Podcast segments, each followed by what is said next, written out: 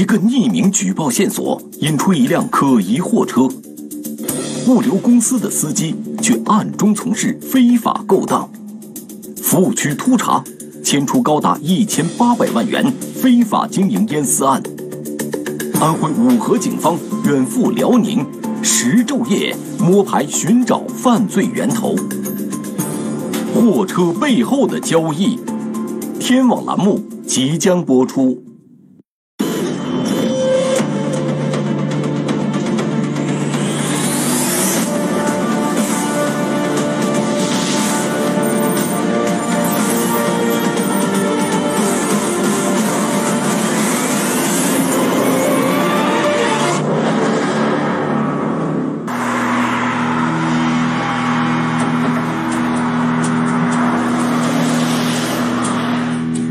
2020年4月17日，安徽省蚌埠市五河县公安局经侦大队的民警在徐明高速某服务区内查获了一辆运送非法烟丝的厢式货车。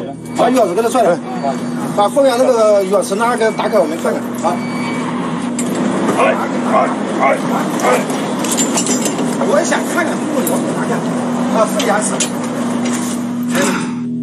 货车司机杨某光交代。 他受雇于辽宁省的一位神秘女子，之前已从辽宁省灯塔市往福建省云霄县运送过4车烟丝。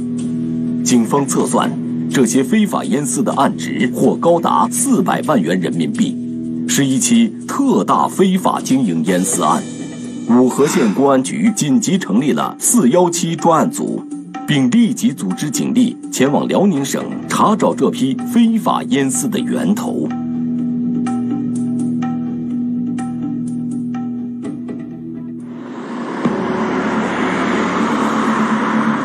2020年4月18日下午5点，专案组民警连同五河县烟草专卖局的工作人员一起，押解着嫌疑人杨某光从五河县出发，一路向北，星夜兼程。 驱车1500公里，奔赴辽宁省灯塔市。对民警来说，此行的首要任务是确定杨某光装货地点的具体位置，以及与其联络的灯塔女的真实身份。20号到的灯塔，就是我们在找这个窗口窝点，驾驶员呢就带我们找，然后我们就是找到了这个窝点。找到这个窝点，因为这个窝点呢这个位置比较偏僻，它在国道旁边。 在杨某光的记忆中，装货地点一共有2个，其中一个装货地点位于202国道旁一个加油站附近的农家乐，因为他去过4次，所以印象尤为深刻。民警赶到这里时，已是深夜11点多。我们当时去的时候是晚上，我们就是接近这个仓储窝点的时候呢，我们接近不了，他那边呢养了几条那个藏獒狗。 而且这个人一靠近，狗就一直在那叫，叫过以后呢，那个窝点后面呢有一个住家的人就出来拿手电筒照，所以呢，我们第一天就是没有靠近那个窝点，只是在路边远观的。里面有几条狗，但是没靠近。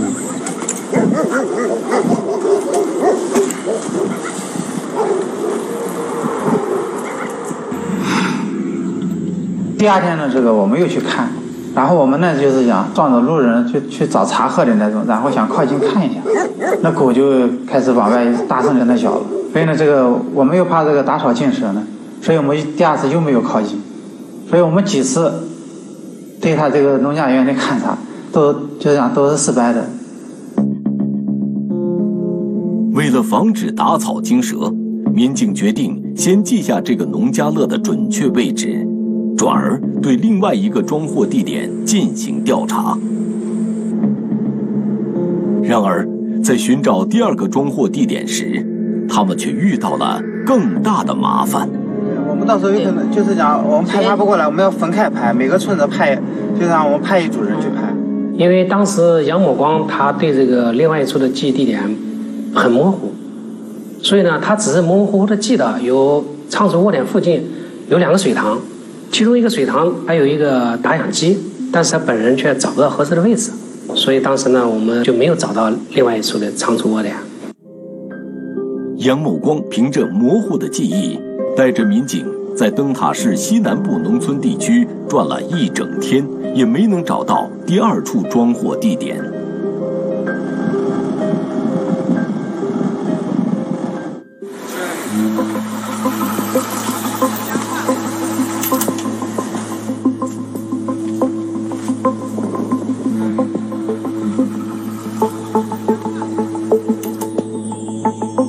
当晚，专案组民警分析，水塘里安装的打氧机应该是养鱼用的。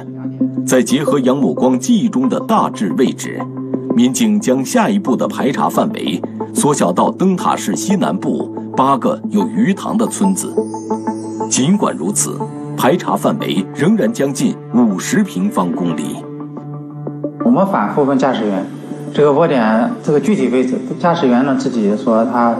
具体位置的确搞不清，他只能知道有一个铁路线，这个然后附近，然后还有那个水塘，还有一棵那个就是歪了的那个大树，然后呢，我们就顺着他讲的这个东西呢，然后我们就和驾驶员一起，就是符合标准的，我们是拍了8个村庄，但是这8个村庄我们始终没排查出来。与此同时，对灯塔女真实身份的调查也遭遇了阻力。 因为这个女的犯罪嫌疑人和这个驾驶员之间呢是单线联系的，他们之间从来没有见过面。这个驾驶员呢对这个女的呢交代的也不是很清楚，就讲很模糊，很模糊。另外呢，他这个微信呢，我们这个对微信呢进行分析呢，他这个微信呢也是用虚假的这个身份注册的，所以微信呢也没有这个很大的价值。这个另外呢就是驾驶员呢给我们就是讲的这样。 这个女的，就是平时给她讲的，没事的时候，绝对不许她主动打电话给她，只有有货的时候，这个女的呢，然后给她联系。所以呢，这个我们这通过这个以上的信息呢，就想找这个女的呢，就是比较困难。就在专案组民警一筹莫展时，灯塔女在社交平台发布的2段小视频引起了民警们的注意。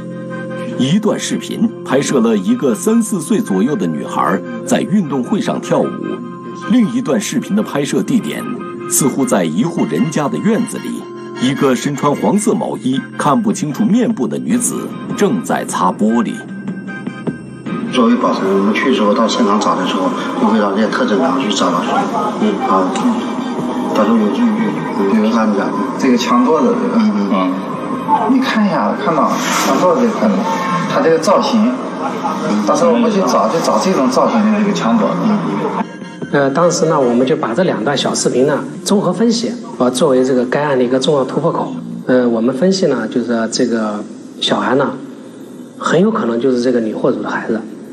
另外这个房间里拍摄的场景呢，我们也初步判断有可能是她的居住场所。接下来。 在寻找第2个装货地点时，民警把视频中的房屋特点也作为一个重要的参考线索。专案组民警用6天时间，拉网式的排查了灯塔市西南部的13个村庄。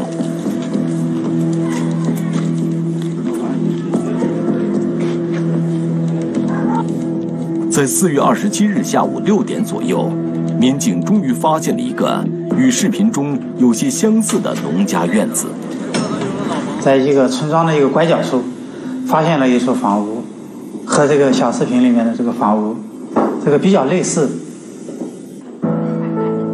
由于嫌疑人视频拍摄的是院内的景象，而此时民警只能从院外看到部分院内的布局，所以民警一时也无法确定。 当时呢，我们也不确定，从直觉上来讲呢，感觉又很像，所以说当时我们也是抱着试试看的一个心理吧，看可能碰到一个好运气。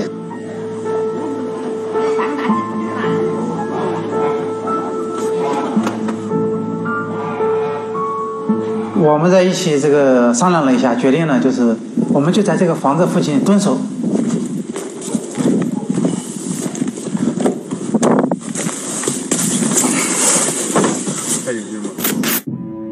此时，距离从五河县出发已经过去了整整9天。疲惫的民警们坐在车里，密切注意着大门方向的动静。遵守到晚上8点半左右的时间，我们看到这个房间里面出来一个女的抱个小孩，所以我们对这个小孩呢，然后进行那个比对，看和那个视频里面那个学校跳舞的那小孩呢有点像，但是我们确定不了这个女的到底是不是这个搞验尸的这个嫌疑人啊。旁边那个小孩挺像的，关键这个女的不能确定啊。灵机一动，我想了一下，是不是打个电话试试？打个电话试试？那不行，要万一打草惊蛇了怎么办？这个电话是有风险的，万一不是这个犯罪嫌疑人，有可能是个对真正的犯罪嫌疑人，会打草惊蛇，导致案件进一步这个陷入困境，嫌疑人呢就是更难抓捕。试一试呗。那说实在的，这个当时呢有这个想法呢，也有一定的风险，因为我们这个女货主平常跟那个杨某旺交代过，没事不要联系。我也担心，如果万一不是的话，很可能会出现打草惊蛇。但是在当时那种情况下，结合这个小孩子的高度相似，另外呢也是带着这种直觉吧，所以我就决定提议打这个电话试试。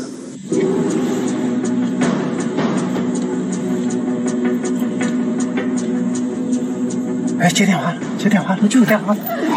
啊，那等一下，你在车上别动，我们先下去。好，我们注意安全啊。因为这个女的呢，她这个我们电话拨通以后，她有接电话的动作，所以呢，我们就认为呢，这个女的呢，就是基本上就是确定她就是犯罪嫌疑人。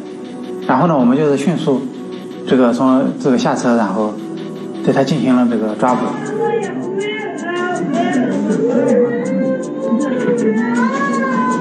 经现场讯问，这名中年女子叫王某杰，这个小女孩是她4岁的独生女，而情绪有些激动的老人是她的婆婆。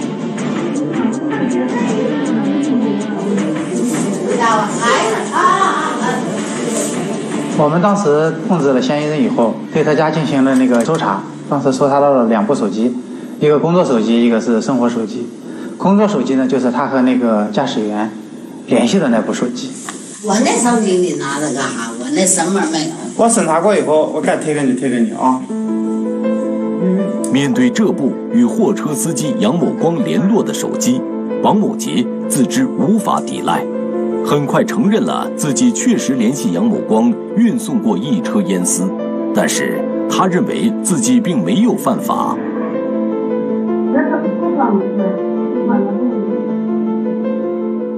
他认为自己只是打个电话，我没有生产也没有经营，不认为是一个犯罪，他只是一个电话联系。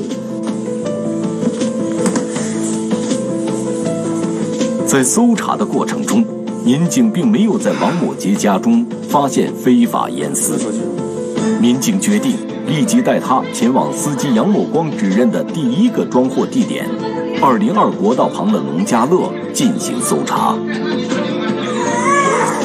走了，放。等等，我给你拿双鞋。我给你拿过来。拿，走。当时因为这个驾驶员呢也给我们交代了，这个联系呢是这个女的联系的，但是呢驾驶员说呢，那个就是每次接货呢是2个男的，一个胖一个瘦，就我们怀疑呢，就这2个人那应该是他的同伙，所以呢如果不是迅速的对这个仓库进行这个查处的话呢，他的同伙可能会把这个仓库给转移的。那这大部里面的，我是这还手机的，10点好看，这还有10点。这个农家乐的主人是一对老夫妻，他们把院子里的3间房屋租给了王某杰当库房用。打开这3间屋子后，民警发现了一摞摞用编织袋装好的成品烟丝。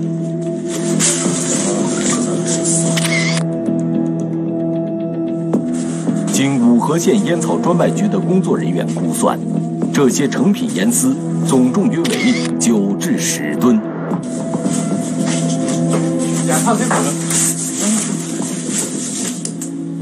我们当时是对他这个烟丝进行查扣，直到这个查扣结束已经是凌晨12点，然后想对他进行进一步的审讯。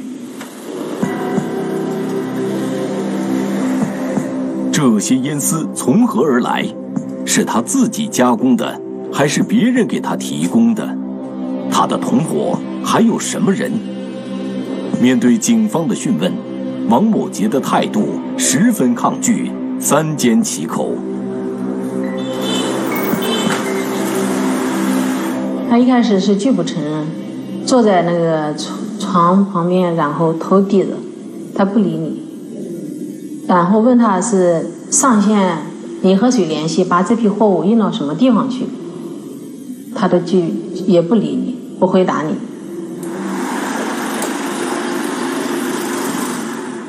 现在的那王世杰呢和港澳的那个情况呢基本上差不多，就讲我们这一块的看，我们从哪几个方面？ 那个王世杰这个口供突破的，他是坐在那也不看我，也不抬头，就眼睛直视着地面，问他什么都不回答。按目前来看，反正他就是拒不交代。对，一般作为母亲嘛，一个母亲也很自然的，就是只要离开了家了以后，首先想到肯定是孩子，何况家里，因为他有一个小孩奶奶是80多岁，不能带着他，所以我把他逮到过以后呢，他是非常痛苦，然后就讲对不起小孩。 你走吧，没事。放。太苦了啊！我给你拿过来，拿走。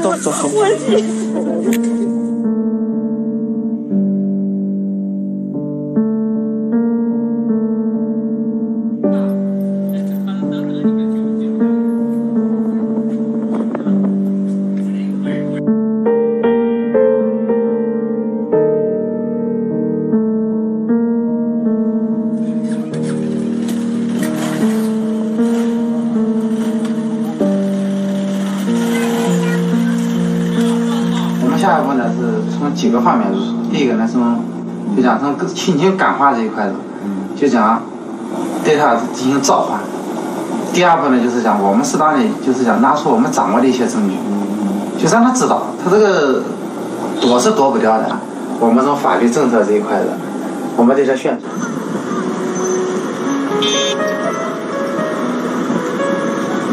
我是一个警察，也是一个母亲，也能理解他。 作为母亲对孩子的那份牵挂，我就拿他家庭和孩子，然后特别提到孩子以后，他突然把头抬起来看了我，他眼泪都好出来，我已经能看出来他特别想念孩子那种心情。我就给他俩说，既然我们逮到你了，就是你要如实交代自己的罪行，争取宽大处理。然后我想，那你对孩子有什么要求吗？他马上。 丈夫说话就给我讲，我要把孩子安顿好以后，我可以交代我自己的罪行。随后，民警一方面联络了王某杰的家人，将他的女儿送到亲戚家照看；另一方面，继续给他讲明法律政策。不久，王某杰终于卸下了心理防线，向专案组民警交代了自己的犯罪事实。 这个女的呢是怎么参与到这个事情当中呢？是因为这个女的丈夫呢叫李某，李某呢是长期是做这个烟丝生意的。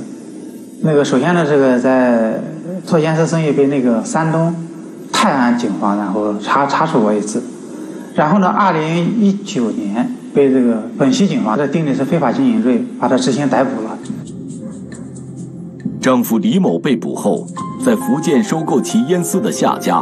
由于长期联络不到李某，竟找到了王某杰的家里来。听说李某已经被捕了，夏家给王某杰留下一张名片，称自己需要大量成品烟丝，如果王某杰能联系到货源，可以随时和他联络。哎，她当时一听呢，可能也是利欲熏心吧，她就想到了她丈夫的2个朋友，童国凯。 和林某这2个人呢，也都是本地人，他们2个人一直在从事这个非法烟丝的这个生意。于是呢，他就主动联系了童某凯和林某3个人一起合计，开始从事了这个非法经营烟丝这个情况。据王某杰交代，除了杨某光之外，还有几名货车司机也帮他们往福建运送过非法烟丝。从2019年3月至案发，他们已经通过类似的方式往福建运送了19车非法烟丝。如果王某杰交代的情况属实，那么该案案值将攀升至1600余万元。当时我们就感觉这个案值比较大了，这个你这个19车，这简直都不敢想象的，19车烟丝然后运到这个福建云霄，然后云霄的小作坊，然后再做成卷烟对外销售，这个危害性是太大了。案件规模比警方预想的还要大，侦查的紧迫性也随之加大。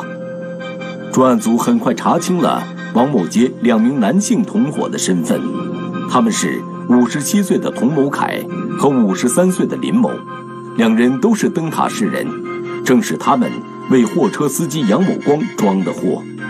其中林某于2017年因非法经营烟丝被河南警方抓获，后被判处有期徒刑10个月，缓刑1年。4月28日下午1点，在灯塔警方的配合下，专案组民警在灯塔市一个居民小区的出租屋内将童某凯抓获。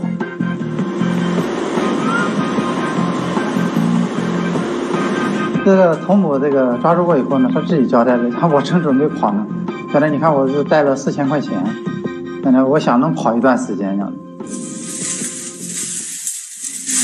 差不多了吧？这报个看过呢，多少钱？这报钱钱的走。童某凯呢，对本人的这个犯罪事实呢，也主动进行了交代。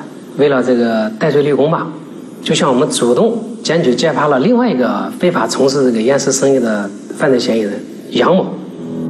据童某凯交代，杨某也从事生产加工非法烟丝的生意，他与杨某十分熟识，还去杨某的烟丝加工窝点验过货。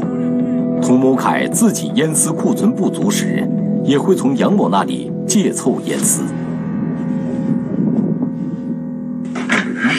有事你们就那什么说事儿，来来来，好，你们哪的呀？怎么的？4月28日下午，专案组民警在杨某家中将其抓获。今天给你看，这还有我那玩意儿看着了，安徽人啊。接下来，专案组民警查封了童某凯和杨某生产非法烟丝的2个窝点。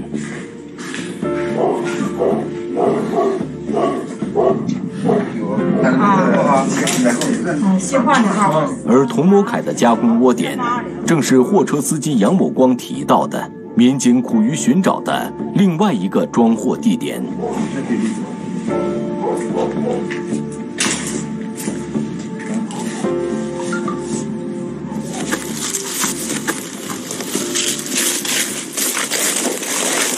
老乡，你看这个肠子是不是这个肠子？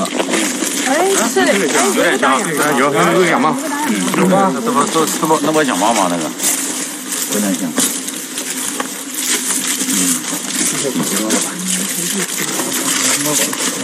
这个储存窝点这附近呢，正好有一个那个水塘，也有打氧机，但是呢，我们当时这个分析的时候呢，是把它分析成这个鱼塘了。其实呢，它是一个这个养鸭场。这个养鸭喝水用的，就说这一块的呢，我们当时这个判断呢，还是当时判断是错误的。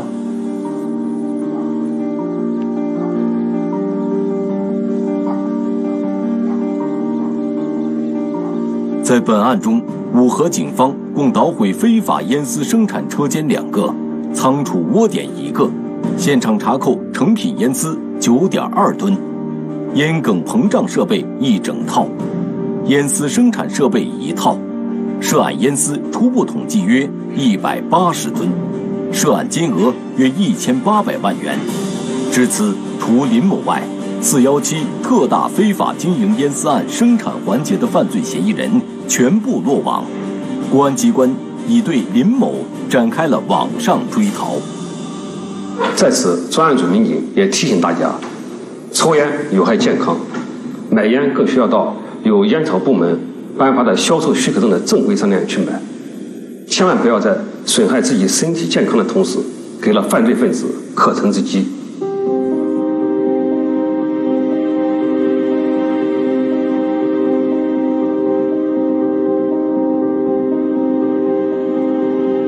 对于五河县公安局经侦大队的民警来说，417特大非法经营烟丝案还没有完结。此时，他们正在与福建警方积极配合，对于非法烟丝的流向做跟踪侦查。